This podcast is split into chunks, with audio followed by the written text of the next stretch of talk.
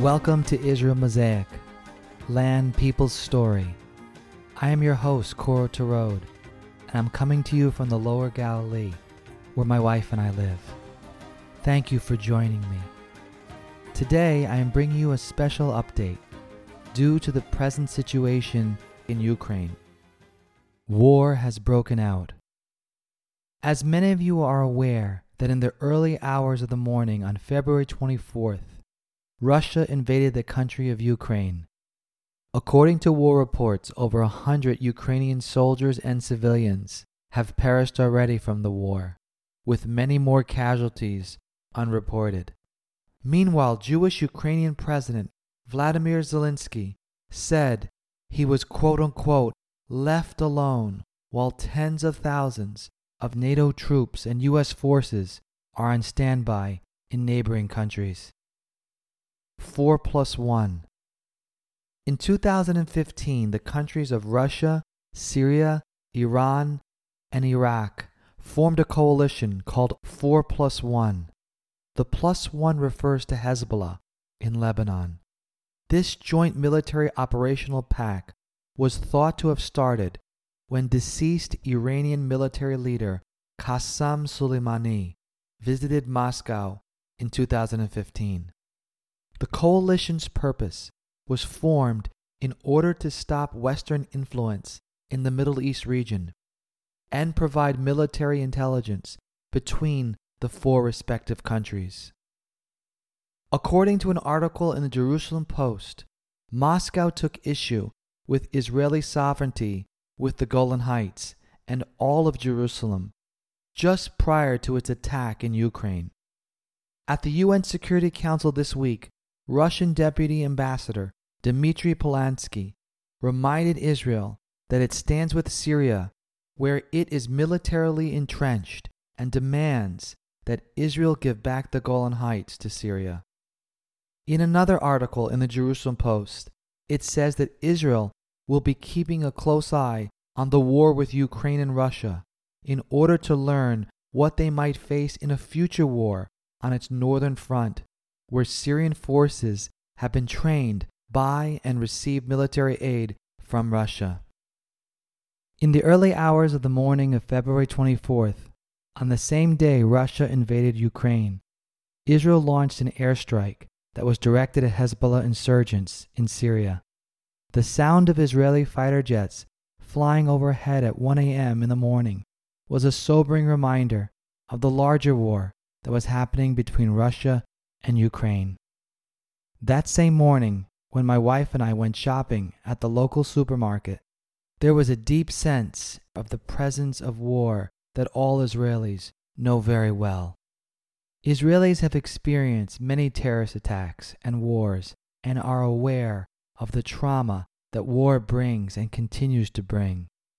Over the course of the last few days, the Israeli government has been urging its Ukrainian Israeli citizens to leave Ukraine. Some have listened and returned to Israel, while other Jewish Ukrainian citizens making Aliyah have been welcomed into the land.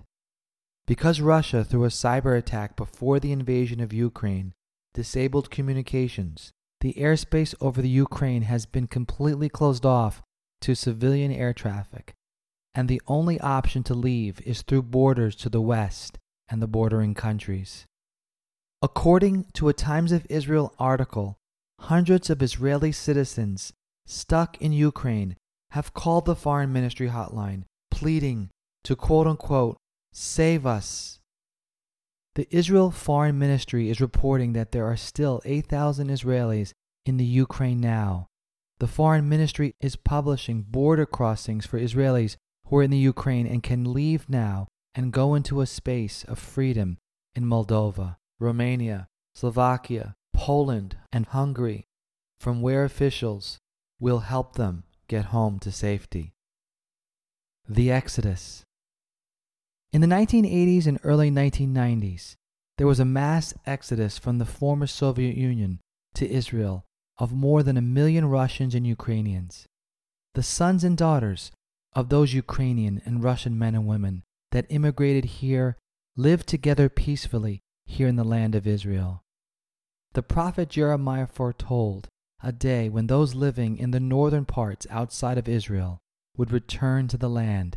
His prophecy is found in Jeremiah chapter 16, with verses 14 and 15.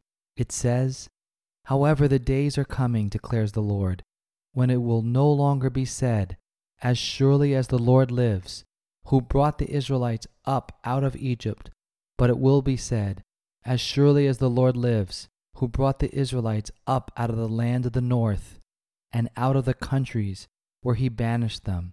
For I will restore them to the land I gave their ancestors. Security under attack. U.S. cybersecurity experts have warned that America is in a vulnerable position due to cyber attacks, and financial institutions can be greatly affected. U.S. officials say that energy and gas prices will increase as well. As sanctions come from America and the West, will the alliances between China, Russia, Turkey, and Iran be solidified? And will they join in with this war in a full scale attack? A meeting of the minds. Many of you in the listening audience may be unaware that on December 9th, 2021, international finance leaders held a war game exercise simulating a global financial collapse. According to an article written by Michael Navratilakis, this meeting was held at the Israeli Finance Ministry in Jerusalem, which was relocated from the Dubai World Expo because of the concerns of the Omicron variant. Israel led a 10 country contingency that included Treasury officials from the United States of America, Austria, Germany, Italy, Holland, Switzerland, Thailand, and the United Arab Emirates.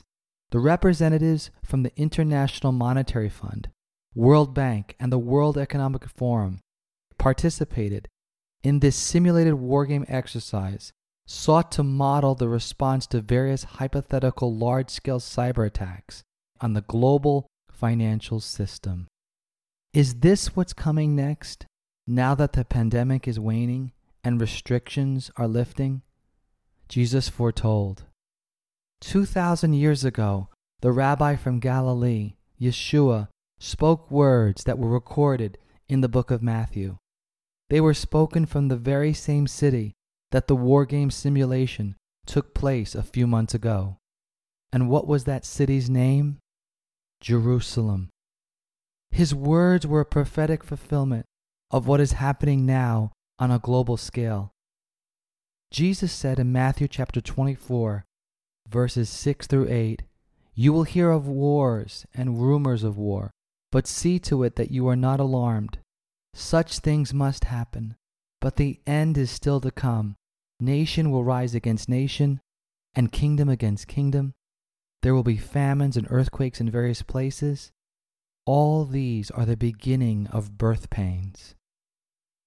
As battles and wars continue to escalate, pandemics come and go, financial markets collapse, and the cyber attacks enter into our personal space, let's look to the Messiah for deliverance, healing from fear and anxiety, and look for his return to redeem his people, Israel.